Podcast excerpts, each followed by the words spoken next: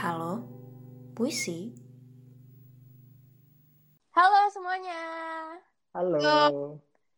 kembali lagi bersama kami di Halo Puisi sama saya Nabila, terus ada Gilang Hmm. dan ada Titi. Halo, halo.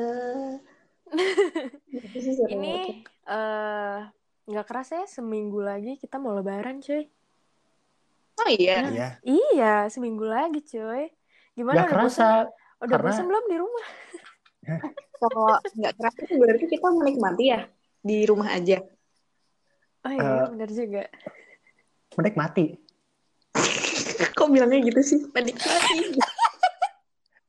Karena emang itu rasanya. WFH-nya ya lancar sih sebenarnya. Hmm. Selama nggak ada emergency harus ke kantor tiba-tiba. Kalau Hah? Titi gimana, Titi? Itu WFH. Titi doang yang nggak WFH ya di antara kita ya? Iya. Ini aku masuk full sih. Minggu ini masuk full. Hmm, Senin sampai. Jumat. Iya. ada nggak ada ini roster Apa itu? ini apa tim A tim B gantian. Oh iya, sebelumnya iya. Tapi minggu ini eh, jadwalnya baru keluar hari Senin. Hari Senin aku masuk. Jadi kayak harusnya aku libur, eh harusnya aku di rumah. Terus ya udah terlanjur di kantor terus. Oke lah, baik, it's okay.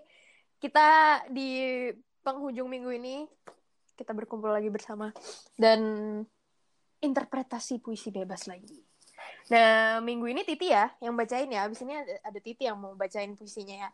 Ya, Minggu ini apa Ti puisinya Ti? eh judulnya Simbah Kongguan. Uh, karyanya siapa tuh?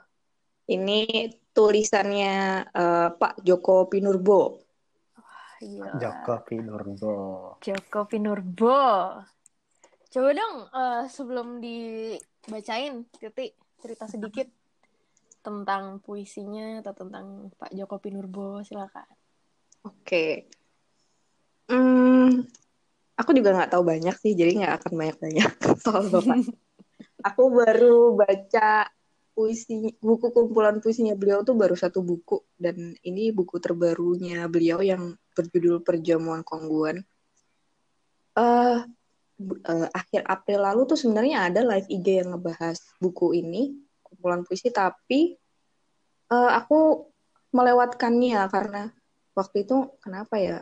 Kayaknya lagi stres mikirin covid deh jadi Ya kayak ampun. lewat gitu. Itu ada pengumumannya eh, di eventnya pacar merah. Nah terus Oh, nah tapi Hmm. minggu lalu eh minggu lalu. Enggak baru hari Rabu kemarin ada eh, live IG-nya eh, sama Bentara Budaya Jogja. Jadi ngundang Pak Joko Pinurbo ini dari situ eh, tahulah sedikit banyak tentang eh, beliau dan karya-karya beliau gitu. Nah terus eh, Pak Joko Pinurbo atau kerap disebut dipanggil dengan sebutan eh sebutan nih panggilan Jokpin eh Jokpin. Jokpin. Keren banget. Iya, jadi eh, beliau ini seorang penyair. Eh, sebutannya apa ya? Kalau penyair zaman ma- sekarang kontemporer, modern, kan? Penyair modern. Penyair modern. Ya, pokoknya Penyair pun cukup sebenarnya. itu masih ada di kita sekarang ini. Ini adalah seorang penyair yang cukup eh, sering berlalu lalang di sekitar kita, sering kita dengar. Karena memang beliau tinggalnya di Jogja sekarang.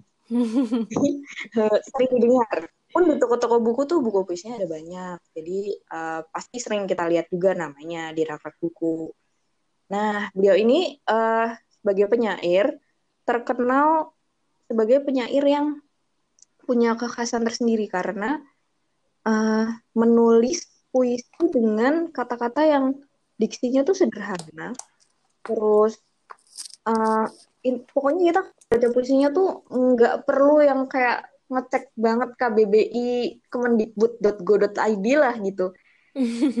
Cuma dengan kata-katanya yang sederhana, dengan objek-objek yang sederhana kayak celana, tahi lalat, telepon genggam, terus yang terbaru nih kongguan gitu-gitu tuh kan kedengarannya kayak biasa banget gitu loh. Itu tuh ada di kehidupan kita sehari-hari, tapi itu bisa dirangkai jadi sesuatu yang uh, bikin kita tersentil gitu justru karena ada di kehidupan sehari-hari dan beliau bisa mengolah diksi yang sederhana itu jadi sesuatu yang lebih berarti terus Luar biasa. Berarti sedikit banyak sama dong sama karya-karyanya Sapardi Djoko Damono. Di live IG Karena kan uh-uh.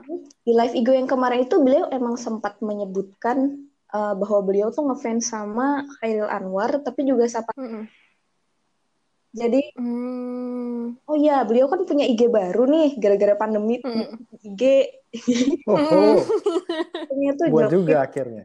at Jokpin do- Jogja aku kemarin ngecek pokoknya eh, update terakhir eh update pertama tuh baru akhir April kemarin dan emang di Wow.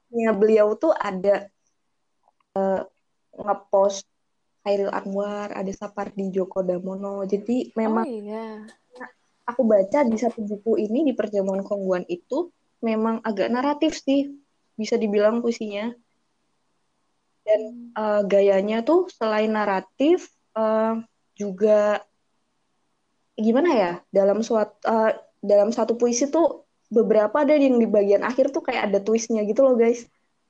Jadi eh, kayak ada udah sederhana nyentil di belakangnya ada twistnya terus ada kayak ada sense of humornya gitu. Jadi aku suka sih sama eh, tulisan-tulisan yang model begini. Nah terus eh, udah banyak buku yang beliau tulis nih ada judulnya Celana, Tahilalat, tadi Surat Kopi, dan lain sebagainya, buku latihan tidur. Nah, dan eh, dengan kekhasan beliau ini, beliau udah dapat banyak penghargaan sih. gitu. Dan yang terakhir nih kemarin eh, anugerah kebudayaan gubernur daerah istimewa Yogyakarta tahun 2019. Dan yang lainnya banyak ada Southeast Asian Right Award, Kusala Wow. juga. Sudah mendunia ya jadi ya. Iya jelas, karena beliau sudah senior banget. Eh, Mm-mm. oh iya kemarin baru berulang tahun hari Senin. Soalnya Oh iya. kelahiran 11 Mei 1992 Wow, selamat ulang tahun Pak Jokpin. Ternyata bapaknya sama saya.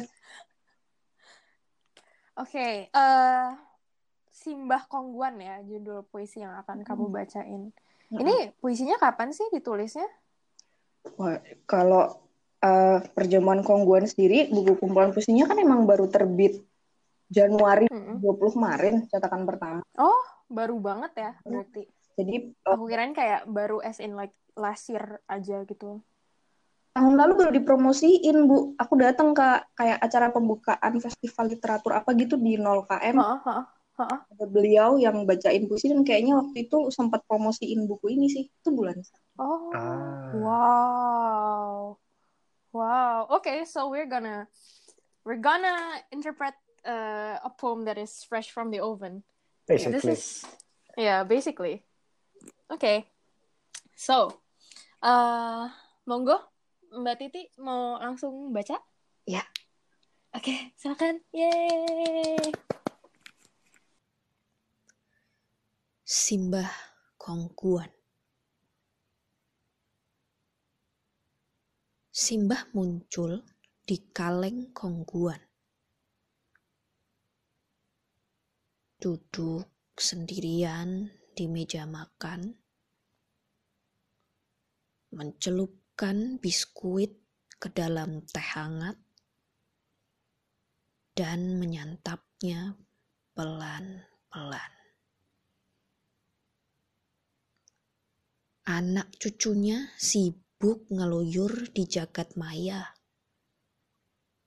Tak mau mengerti perasaan orang tua yang tak lama lagi akan mengucapkan selamat tinggal dunia.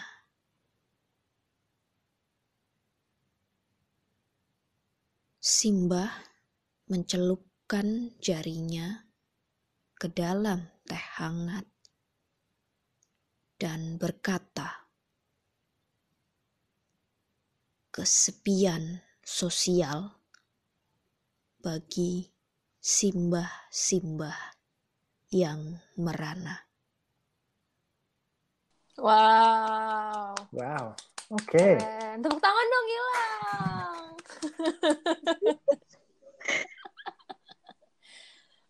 Keren banget, gila.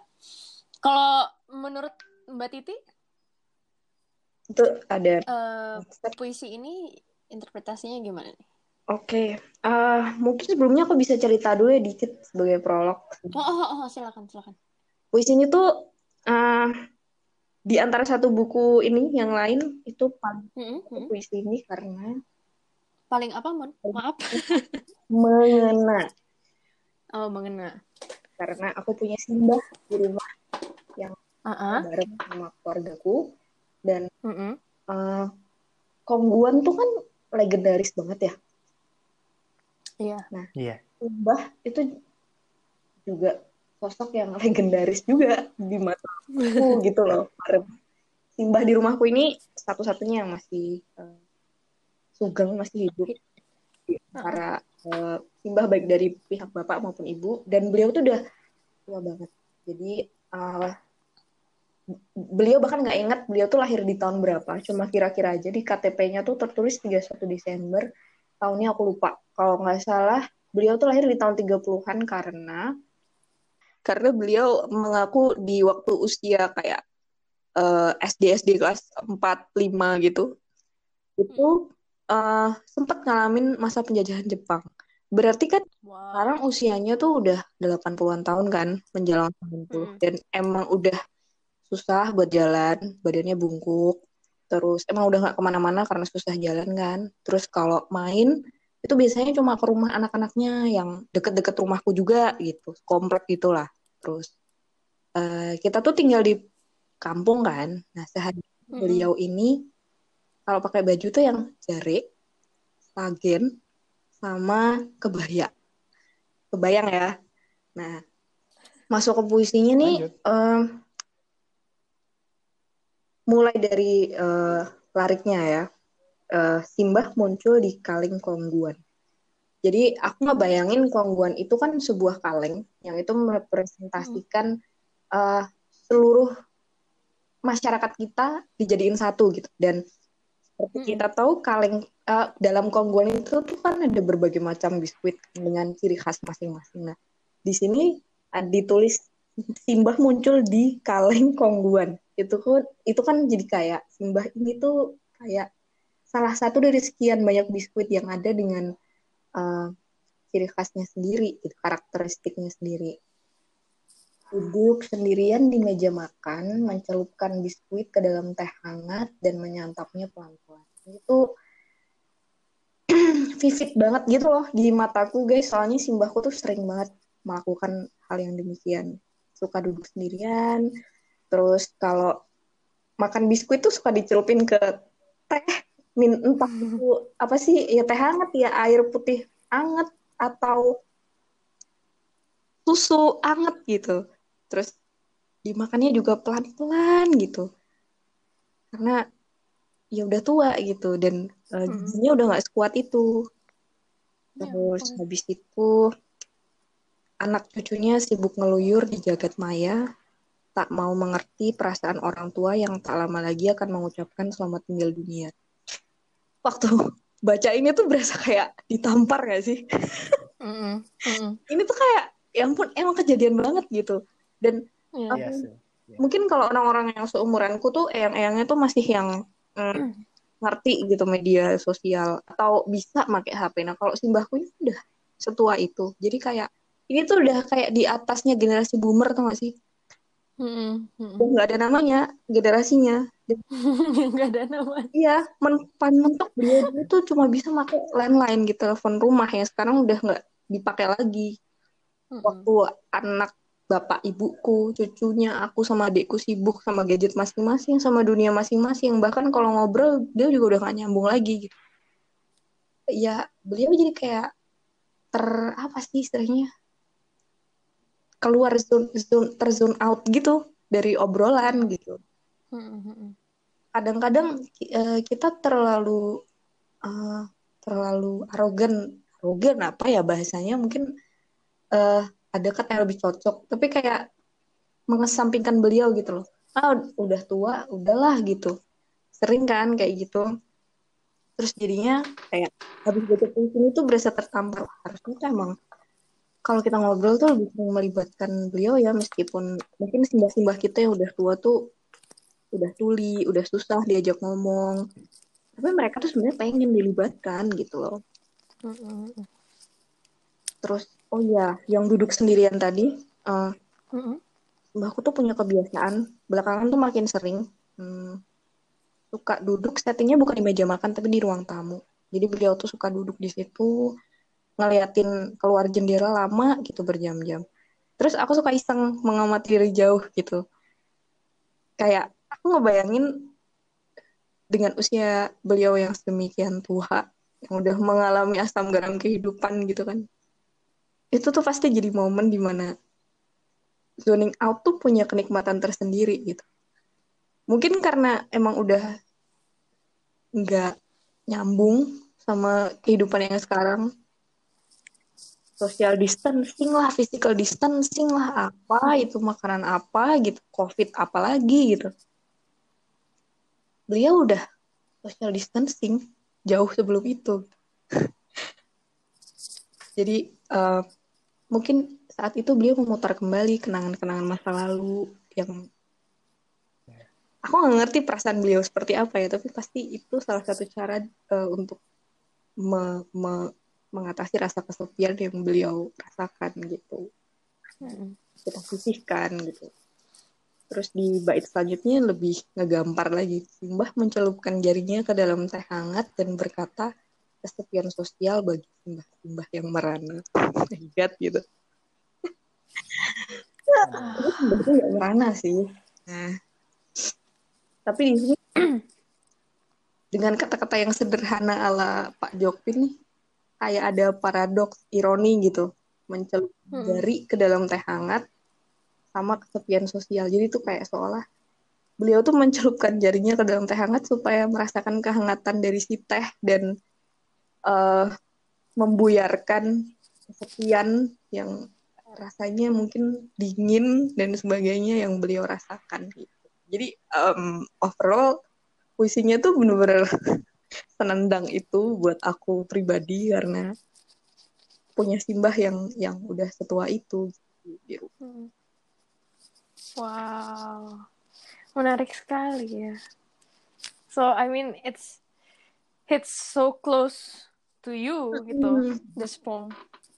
Kalau Mas Gilang mungkin gimana nih? Aduh. Hmm. Sebenarnya ketika pertama kali baca, aku langsung ingat Eyang juga sih. Cuman bedanya kalau Eyangnya Titik masih sugeng, Eyangku tahun 2018 eh, meninggal. Dan eh, Eyang-eyang atau mau eyang-eyang Jawa yang udah tua, apalagi eyang-eyang Jogja itu paling seneng duduk sendiri kalau sore di luar minum teh hangat. Mm-mm.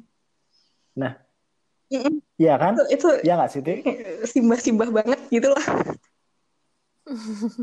Jadi kalau udah jam 4 itu biasanya keluar nyiram eh, nyiram tanaman di depan, kalau nggak nyiram tanah di depan supaya nggak Hmm. berdebu. Terus bawa teh anget, duduk. Biasanya kalau waktu aku masih kecil ya ngeliatin cucu-cucunya eh, main di luar kayak atau jagain cucu-cucunya di luar. Ya kayak gitulah. Dan setiap eyang itu kelihatannya punya kongguannya sendiri. Kongguan di sini kan makanan yang udah Lagi lama ya, makanan yang udah tua Hmm. dari zaman jebot. Dan kongguan di sini nggak harus, kalau untuk aku ya, nggak harus makanan dari merek kongguan, tapi makanan yang udah tua, makanan yang lama, entah itu biskuit kayak biskuit Roma yang Malkis, ya bukan Malkis, apa ya? Biskuit yang lembut banget kalau misalnya dikasih air langsung Apaan biskuit? hancur. Apa sih Aku namanya? tahu, aku lupa namanya apa. Bukan yang aku biskuit. tahu Superman, Lupa. soalnya wafer Superman. Aduh. Pokoknya bi- biskuitnya agak gede, terus bunder gitu. Nah, kalau eyangku senangnya itu sama Malkis, jadi dicelupin ke Ah, teh juga. Yang kalengnya biru yang Dan- eh, gambar orang-orang tentara Inggris. Apa sih? Monde. Oh, bon. Bukan, bukan, bukan, bukan monde, bukan monde. Kayaknya lebih jadul lagi deh, Ti. Iya, lebih jadul lagi.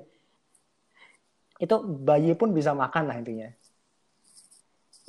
Nah, ya ketika baca pertama eh, bait pertama ya Simbah muncul di kaleng kongguan, duduk sendirian di meja makan, mencelupkan biskuit ke dalam teh hangat dan menyantapnya pelan-pelan. Ketika baca itu dulu, aku belum ada rasa oh sedih atau miris atau eh, rasa yang apa ya teraleniasi gitu loh. Ya ini, ini sesuatu yang dilakukan oleh Simba-Simba karena sering banget Simba-Simba duduk sendiri makan dan memperhatikan sekitar, entah itu memperhatikan anaknya atau memperhatikan halaman depannya, lihat eh, tetangga mondar mandir itu hal yang biasa. Nah, tapi di sini kan disebutkan kalau simbahnya muncul di kaleng kongguan. Bukan Iya. bukan simbahnya makan makan kongguan, tapi simbahnya muncul di kaleng kongguan. Kalau teman-teman lihat kaleng kongguan itu kan gambarnya adalah dua anak sama satu Ibu. orang tua ibu ya yang lagi menyantap biskuit. Dan di setiap kaleng kongguan tuh pasti ada kebersamaan. Dan konggu- kaleng kongguan ini dan kongguan ini sebenarnya kayak simbol kebersamaan di rumah ya nggak Ah, sih? iya. Apalagi kayak Betul, betul. sekarang kan udah deket lebaran ya Hmm. dan kongguan tuh udah kayak staple food untuk Iya, lebaran. bener bentar lagi Pasti ada aja kaleng kongguan. Kalengnya doang ya, entah isinya dari isi Rengginang. kerupuk atau rengginang atau emping, tetap kalengnya masih kaleng Iya, kongguan. benar. Dan setelah aku baca ulang duduk di kaleng, eh sorry, sorry, setelah aku baca ulang Simbah muncul di kaleng kongguan, baru kerasa kalau oke, eh, simbol kebersamaan yang seharusnya membawa kehangatan jadi dingin karena di gambarnya cuma ada satu Simbah doang. Anggap aja gini, kalau di kaleng kongguan yang kita lihat adalah dua anak dan satu ibu, Mhm. yang digambarkan di puisi hanya ibunya doang yang udah tua, Mhm. anaknya udah nggak ada, udah nggak ada di apa ya, digambar lah intinya. Mhm, mhm, Anaknya ke mana? Anaknya, anak cucunya sibuk ngeluyur di jagat maya. Tak mau mengerti perasaan orang tua yang tak lama lagi akan mengucapkan selamat tinggal dunia. Nah, ngeluyur di jagat maya ini berarti mungkin kalau yang ingin Pak Jokpin gambarkan adalah anaknya bukan berarti harus keluar dari rumah ya, tapi anaknya masih di rumah, cucunya masih di rumah, mhm. entah itu mereka lagi kumpul bareng ketika lebaran, Natalan, Mhm.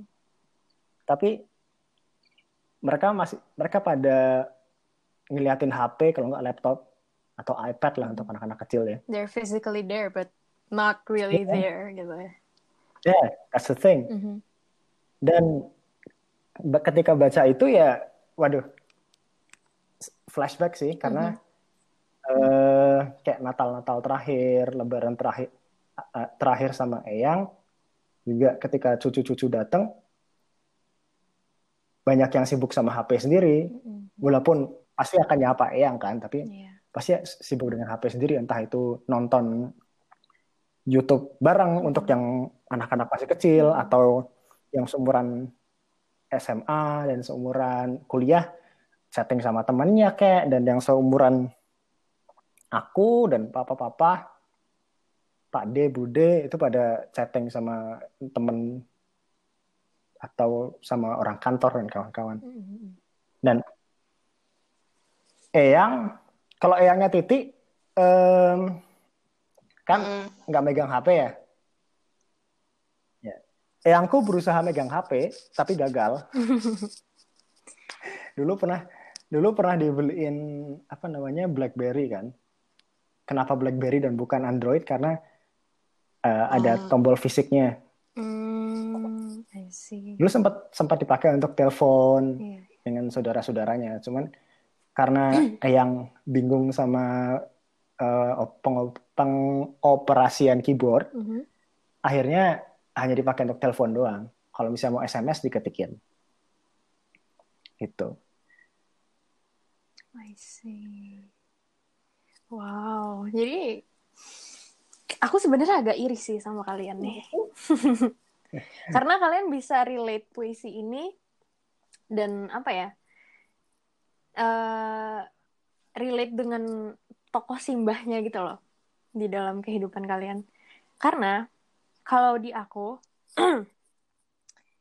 uh, I'm not that close with uh, my grandparents because uh, kalau yang dari ayah sudah meninggal sudah wafat lama. Terus uh, kalau dari mama uh, almarhumah yang mama itu udah dari mama SMA kelas 3 udah meninggal. Jadi aku bahkan nggak sempet ketemu. And I'm not really that close with uh, my grandpa from my mom. Aku malah hmm. deketnya sama apa? Uh, yang yang apa ya namanya ya? Kayak mamahku tuh ah, ponakannya ah, iya. mereka gitu oh oke okay, uh -uh. oke okay. nah aku malah dekat sama mereka uh, jadi aku nggak bisa terlalu gimana ya relate dengan dengan uh, simbah yang di yang diceritakan di puisi ini gitu karena uh, yang yangku masih uh, apa ya walaupun yang yang kakungnya juga uh, beliau lahir tahun berapa ya? Pokoknya Indonesia merdeka udah ada aja udah remaja deh. Kayak iya bener. Kalau aku aku nggak tahu lahir tahun berapa. Cuman at his old age dia masih sangat berusaha untuk bisa keep up hmm. dengan teknologinya. Dengan teknologi zaman sekarang pernah waktu itu tiba-tiba uh, nelpon aku kan video call. Terus habis itu aku tanya iya yang kenapa? Aku aku waktu itu masih di Jogja. Kayaknya abis bimbingan apa gimana gitu. Terus ditelepon gitu kan. Iya yang ada apa? Nggak apa-apa kak. Tes aja yang lagi coba. That's itu itu makanya I I, I cannot really uh, apa ya relate gitu. Because because luckily my grandparents are still uh, trying to keep up with the technology right now but uh, kalau secara keseluruhan aku ngerasain sih apalagi di bait yang kedua gitu karena puisi ini kalau bagi aku itu uh, menceritakan hmm. keberjarakan hmm. karena no matter mau apa our grandparents or our parents keep up with the technology gitu yang dikonsumsi sama mereka dan kita tuh pasti beda gitu loh that's why walaupun kita apa kita melek teknologi pun mereka melek teknologi pun pasti ada aja gitu loh yeah. jaraknya ya mm -mm. jadi ya ya mungkin samanya di situ gitu kan uh, things to talk talk about uh, with them-nya susahnya di situ gitu. Uh, terus um, kalau di keluargaku, keluargaku kan emang uh, lumayan sering ya ngumpul tuh tiap minggu tuh pasti ada aja family time dari dari eyang sampai tante sampai ponakan, cucuk ponakan, semuanya pokoknya pada pada kumpul. Nah, uh, apa ya? Kadang tuh um, udah ngumpul kayak gitu, happy happynya tuh kayak cuman dikit gitu loh, kayak awalnya doang gitu. nanya kabar apa apa segala macem. Nggak nggak dikit sih maksudnya kayak kayak hebohnya tuh pas awal-awal, tapi kayak kalau udah mulai kayak tengah hari apa-apa itu tuh pasti udah langsung pada sibuk dengan gadget atau nonton nonton film gitu kan dan itu sih yang aku ngerasain uh, apa namanya uh, untuk bait kedua anak cucunya sibuk ngeluyur di jagat maya tak mau mengerti perasaan orang tua yang tak lama lagi akan mengucapkan selamat tinggal dunia. Jadi uh, aku dan sepupu sepupuku sih yang yang kayak tengah hari udah mulai chat sama uh, teman gitu kan. Terus lihat Instagram TikTok apalah segala macam gitu kan nah kita tuh uh, kayak nggak sadar aja gitu loh bahwa yang yang kita atau mamah papa kita tuh hmm, apa ya ada di situ kita bisa ngumpul tapi kita malah ngobrol gitu we don't use that time wisely gitu tak mau mengerti perasaan orang tua yang tak lama lagi akan mengucapkan selamat tinggal dunia. Itu sih yang yang yang ngena di aku. Hmm, aku tuh baca ini pas banget gitu loh mau lebaran ironis lebaran. Ah, iya Titi, oh my god, iya aku yang Kerasa ingetin tadi kita seminggu lagi mau lebaran terus kayak oh iya bener banget lebaran tahun ini tuh akan terasa sangat sangat Iya, sangat jadi kayak sepi sih. hmm, rasanya tuh kayak baca puisi ini tuh sebelumnya yang kita tidak menghargai kebersamaan tiba-tiba dihadapkan pada Mhm. situasi di mana kita nggak bisa bertemu secara fisik gitu dan rasanya jadi nyesel Iya, gitu loh iya. Eh, Iya. kenapa me- meng- memanfaatkan Iya. waktu dengan baik kemarin-kemarin waktu bisa pasti bisa kumpul Dan eh, sedihnya lagi dan mirisnya sih sebenarnya karena bagi beberapa eyang Mhm. mungkin lebaran tahun 2020 ini lebaran terakhir mereka. Dude, jangan Oh, jangan gitu dong. Iya nggak sih? Ah, jangan gitu dong. Karena Ah. dan sebenarnya eh, ini nangkep banget sama kalimat terakhir. Karena Ah, aku sedih banget. karena ke- ketika ketika umur ketika umur-umur sudah umur-umur di atas 70 tahun Mm-mm. eh kalau aku lihat dari eyangku sendiri ya pandangan hidupnya udah berbeda udah bukan lagi ah aku pengen nyoba ini pengen nyoba ini tapi kayak menikmati Iya. hari demi hari yang melamun tuh yang duduk hati. Iya dan dan ada aura kalau eyang tuh nunggu sesuatu gitu loh Ah. Hmm. Ap- Ah, aku nggak suka deh dibikin Iya. sedih kayak gini. Makanya kan orang tua yang tak lama lagi akan mengucapkan selamat tinggal dunia. Ya mau nggak mau memang harus dihadapi kalau misalnya orang-orang yang sudah tua juga ketika kita masih muda gini ya, ketika kita masih muda, kita masih punya uh, perasaan, oh besok berapa tahun ke depan aku mau ngapain, berapa tahun ke depan aku mau ngapain. Masih ada future outlook-nya ya. Kalau Mm-mm. eyang-eyang ketika ketika ngomong ada kata semoga misalnya ke aku ya semoga eh, ketika Gilang eh, nikah eyang masih Aduh. ada ya kayak kayak gitu loh ya out, their Hmm. outlook on life is different than ours they're always waiting ada yang maka, makanya eyang-eyang kan bersyukur ketika bisa ketemu sama cucunya dan mereka akan Mhm. sangat senang ketika anak-anaknya pulang, cucunya pulang, atau cucunya mampir pulang dari sekolah, mampir ke rumah eyang sebentar satu Mhm. jam dua jam terus pulang.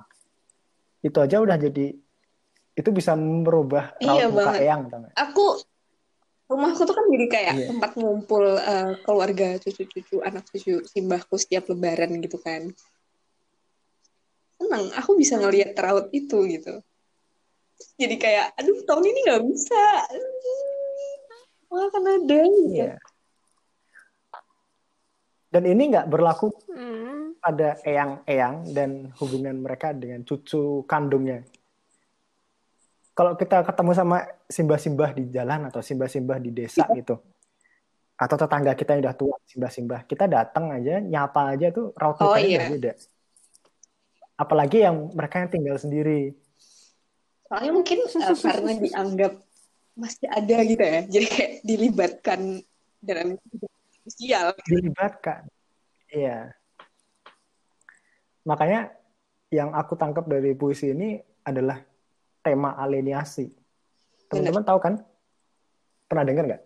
Alienation. Pernah, pernah, pernah. Ya, jadi mereka eh, keadaan di mana kita di satu kelompok merasa terpinggirkan atau tersendirikan secara eh, disengaja atau tidak disengaja. Kalau dalam konteks ini ya yang membuat mereka teralienasi sebenarnya adalah perbedaan budaya kan. Budaya anak-anak yang masih muda sama budaya orang-orang yang udah tua. Budayanya apa ya? Dalam konteks ini ya gadget, HP, Mhm. dan kawan-kawan. Eh, puisi ini jadi kayak uh, teguran gitu ya buat kita pas baginya um, Mm-mm. teguran sih. hampir lebaran nih momen-momen yang biasanya kumpul semua keluarga. Meskipun nggak bisa kumpul secara fisik mungkin tahun ini ya, apalah nenek-nenek kita yang sudah tua mungkin bisa kan lewat video call. Bagi teman-teman yang mendengarkan dan masih punya eyang, coba deh eh, di telepon iya tanya kabarnya gimana kabarnya. Dan kalian ceritalah kalian ngapain aja hari ini, minggu ini kalian ngapain? Karena kan eh, mendekati Lebaran yang harusnya kita kumpul sama eyang nggak nggak bisa kumpul kan, apalagi yang eh, eyangnya jauh. Jadi ya setidaknya disapalah eyang-eyang kalian supaya nggak sendirian Lebarannya. sedih banget I I I don't get to do that. Jadi untuk kamu yang yang dengerin Mas Gilang ya. Tanya kabar Eyangnya cerita dikit. Eyang aku udah punya pacar. Eyang Eyang aku cum laude. Eyang terus apa aku meskipun mungkin nggak nyambung sih atau mungkin uh, sudah mulai agak tuli gitu terus apa le gitu Iya. Apa le? Apa ndak? Pian ndak? Ah, aku sedih banget beneran asli. ya hidungku udah merah nih guys. Tapi jangan lupa juga dengan eh, apa to always take care of our parents juga ya. Iya. Ini sebenarnya juga eh apa namanya? Kalau bagi aku sih juga men- menyenggol ranah parents juga. Karena eh apalagi di usia-usia udah kita ya. OTW ya nggak sih? Karena iya aku aku mulai aku mulai merasa sih kadang eh ayah mamaku tuh udah eh, kayak kayak udah mulai tua gitu loh kadang kadang tuh eh, suka yang apa ya ngelakuin ini terus habis itu nanya lagi udah belum sih? Kan udah. Oh iya udah ya gitu. Terus yang hal-hal yang kayak gitu gitu loh. Kayak oh iya orang tua gue udah mulai tua juga gitu. So eh mumpung mumpung masih Mm-mm. masa karantina. Masih serumah yang masih serumah gitu. Yang masih ya, serumah yang jauh juga atau yang masih jelas rantau yang jauh juga. Just just mas gila. Just check on your parents you know. Jangan jangan kebanyakan bantah. Meskipun Kalau di usia nyesel. kita ya ini udah mulai kayak kemarin-kemarin kan masih kayak ada perbedaan dikit kayak kalau sekarang sih ya mungkin karena aku semakin Mm-mm. tua juga gitu jadi mulai kayak oh ya udah memang iya. pandangannya beda jadi ya udahlah iya. kita yang ngalah gitu kan. Lebih understanding iya bener banget. Kembali lagi kalau teman-teman jauh dari orang tua juga disapalah tiap hari karena kan eh, setua-tuanya kita ya orang tua akan anggap kita sebagai oh anaknya benar betul banget. Kayak akan selalu kecil di hadapan orang tua. Mereka tahu kita udah dewasa. Bahkan kalau misal kalian udah nikah pun udah punya anak, anaknya udah bisa lari-lari, udah SD, orang tua kalian juga akan menganggap kalian sebagai anak mereka dan mungkin kadang-kadang cara ngomongnya masih kayak ke anak kecil Iya. ke kita. Dan itu nggak masalah. Hmm. Karena mereka juga ka- mereka juga kangen Iya, sama kadang- kita kadang yang masih kecil. Kalau aku belakangan kan udah jarang ya ada konflik. Ya beberapa bulan terakhir tuh kayak kok di rumah tenang-tenang aja gitu. Suka ributan kayak sengaja gitu biar dimarahin. Biar- ya gitu deh gitu berasa kayak lucu-lucuan gitu malah jadi lucu-lucuan. So, Iya. kesimpulannya adalah Wow. gimana Mbak Bella? Eh, eh, tadi aku em, aku nyatet kata-katanya Mas Gilang. Jadi kesimpulannya adalah kita we always have to use our time wisely with our parents, with our grandparents, check on them regularly. intinya itu sih inti dari puisinya ini karena puisi ini eh, seperti kata Mas Gilang tadi menceritakan alienasi eh, adanya keberjarakan budaya so eh, kita sebagai yang muda harus bisa lebih Andai. apa eh Lebih mengerti ya. gimana Mbak Titi? Ah, ah, iya, lebih mengerti. Eh, cause it's also Mm-mm. hard for them to keep up gitu kan. Dan kata-kata Mas Gilang yang aku suka tadi tuh, their outlook on life is different than ours. There's always they are always waiting for something. So, uh, what we can do is apa ya? Make their time just as Yep. beautiful aja Iya. gitu. Kayak make them happy, dude. Make them Selagi happy. masih bisa bertemu. Selagi masih bisa. Begitu. Wow, Ya, melo nanti ya boleh, ternyata. Luar biasa. Cerita juga teman-teman tentang eh, kesan terhadap Mm-mm. puisi ini. Boleh banget. Kita kami bertiga pengen banget denger cerita dari teman-teman yang Ya. mendengarkan. Boleh aja komen nanti ya. Komen di Instagram kami. Kami ada DM di juga boleh. At Halo Puisi. DM juga boleh. DM juga boleh. Nanti dibalas Bella. Balas admin. Dibalas admin. Eh, tapi makasih banget ya untuk teman-teman yang request. Aku nggak nyangka loh. Ada yang request. Ada yang request kayak, Kak, Kak, request dong. Siapa sih kita gitu? depan." Kayak, Wow, oke. Eh, Makasih Gita. ya udah. Kok kalian mau bawaan aja sih? We're gonna wrap this episode up. Hmm, and yeah, okay. See you guys again next week. Bye. Bye.